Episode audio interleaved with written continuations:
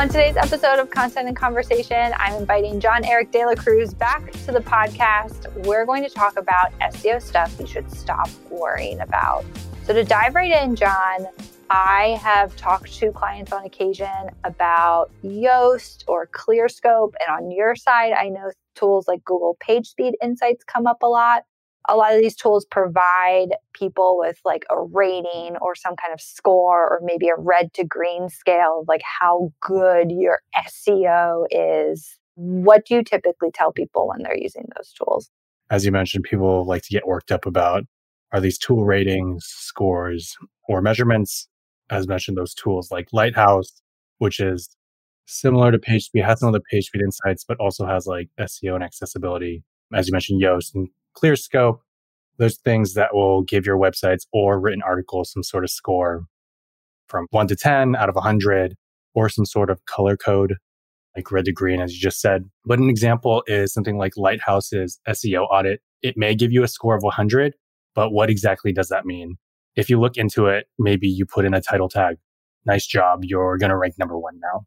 But jokes aside, the score doesn't really mean much. It doesn't consider your entire site and what you're trying to achieve as a business and rank for specifically. It doesn't look at every single page on your site. It's really just looking at that single page in some sort of vacuum and providing that score that who knows what that score means.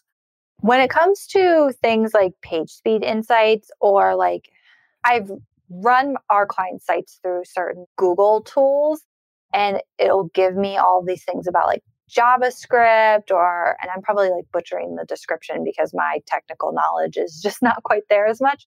But when it's things like JavaScript errors or something like that, I've sometimes shipped those to developers for our clients and they'll come back and say, like, oh, the CRO team needs this or something else. How do you balance like an error on the technical, like dev side that Google is saying is a problem when in fact it may not be? Like, do you run into that a lot?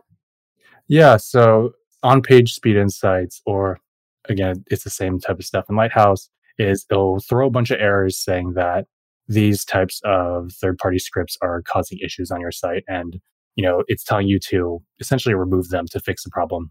But if you dive in a little bit you'll see that maybe it's your google analytics your cro stuff that you're tracking or any sort of on page scripts that you use that your website relies on for any sort of user interaction transaction etc and so those are things that unless you know what the site and that business is working with, you can't just say remove these items. And so having that context of what is needed and what's not needed is taking that next step while looking at the same tool that's providing that information.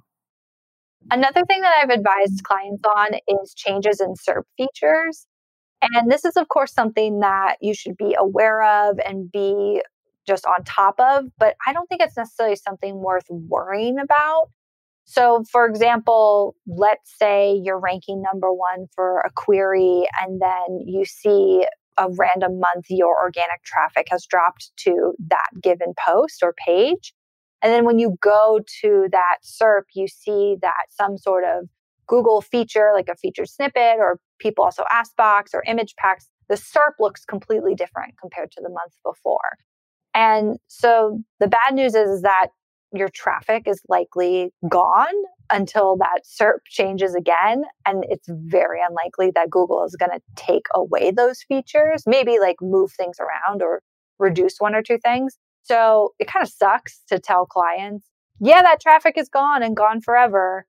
But is there anything that you advise clients on, John, when you're seeing those SERP features change? Yeah, as you mentioned, you know, if there's a bunch of change, everyone is facing that change on the SERPs. I'd say that there may be instances where you can benefit from the shift in SERPs if you take action. So maybe it's something like video carousel that is now owning the top of the SERP and you don't have a video for your article and it was originally doing well. That's a shift in search intent and Google's recognizing that. So you should also recognize that shift in search intent and provide some sort of video for that query or whatever you're trying to rank for there. And then, John, the next thing that we've had to advise clients on for SEO is word count. What are you typically telling clients, especially if they come to us saying, I want a 1,000 word blog post, which is my biggest pet peeve? yeah. So, word count in general is not indicative of quality. They don't necessarily favor word count in a sense. And they've even outright said that is not a ranking factor. John Mueller said it several times, I'm sure, Twitter and on Google Webmaster conference hours. And so don't pay too much attention to hitting targets of a number of words per article. Some tools are guilty of pushing users in that direction. And just keep in mind that longer content does have a chance of providing better content and securing top rankings, but the number of words doesn't matter. You got to think about the intent that you're trying to solve for, and that sometimes being succinct is better than a bunch of fluff. Yeah, that reminds me of a video Ross recently came out with that was kind of about like structuring your content to secure a quick answer. And it was all around, you know, if you can summarize the point of your article, like I think it was Credit Karma has a really cool, like in a nutshell paragraph that appears right after the headline. It basically says like what they're about to read or learn. And so theoretically, that article could be solved in like 50 words, but it's basically a nice summary and then a nice, you know, 1000 roughly word article underneath that goes into a lot more detail. And I do think we've created content that's only 500 words and it ranks for a given query. And then for that same client, the next query, we create a blog post that's 2000 words. And again, we're not using word count as a metric that we're trying to achieve and communicate value to the client. It's what are the requirements for that keyword in order to get something ranking. Maybe sometimes it's not even a blog post. Maybe it is a video or, you know, other elements of that content that you need to think about besides just the words on the page too. Keyword density is a simple concept that shouldn't be paid too much attention to. Similar to word count, there are other things that are in that same realm of keyword density like TF, IDF, LSI keywords, and all of those different types of technical text analysis does go far beyond you know, what you should be working on for your content. If you're looking at that stuff, you're missing the main point. You're still writing for bots essentially, and you're not thinking of your users. And so again, just think about your audience and what their intent is. That kind of gets back to actually our first point around tools and like ClearScope, for example, or similar keyword density tools. Something that can get frustrating sometimes with clients is that I've had to have conversations where it's like, okay, you, we want to target this word on credit cards. And so we need the word credit card 26 times in an article. And maybe our copywriter or content marketer has written this article and the word credit card is only in there 15 times.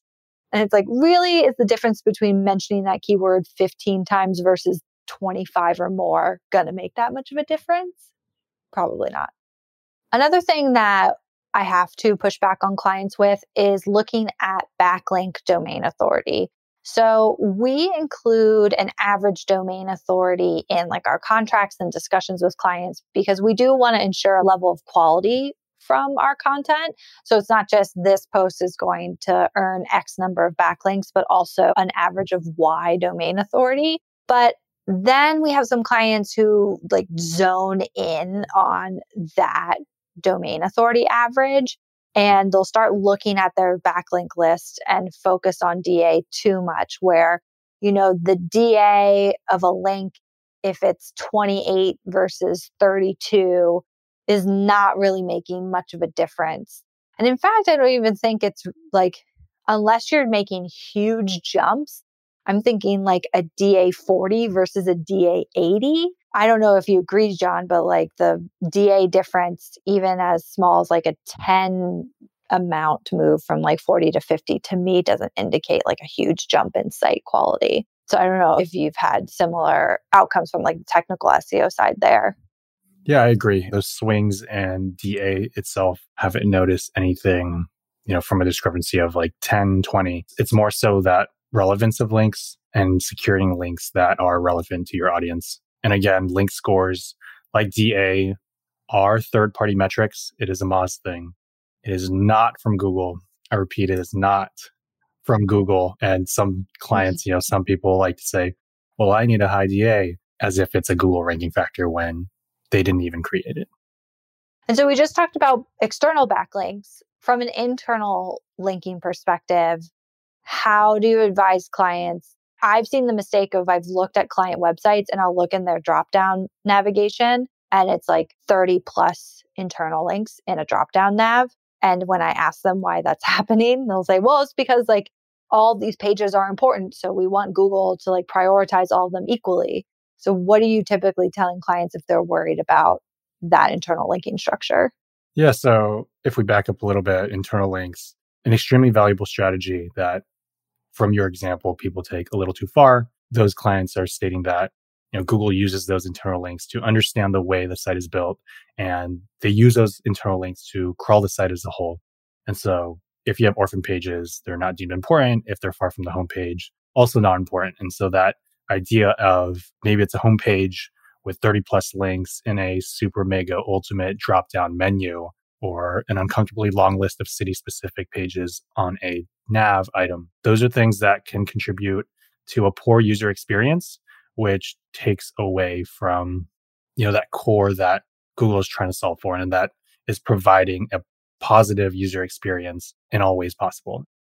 When you get a client who says like all of these links are important, what are you showing them to try and convince them that they don't still all have to be there? Like, do you look at maybe like search volume and say, okay, if anything has really high search volume or really high keyword difficulty, put it in the nav and the other things can fall off? Or are there other criteria that you're thinking about?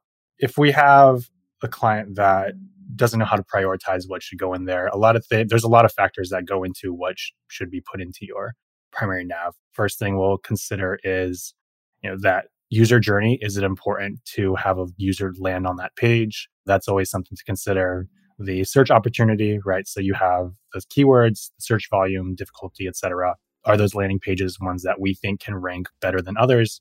And also depends on the overall context of the site and how it's already ranking. Do we want to prioritize certain pages over others and then funnel them in a certain way? It's not just a specific answer. We have to consider the whole website and business as a whole before deciding what should go on the primary nav. If you like this episode, don't forget to leave us a review.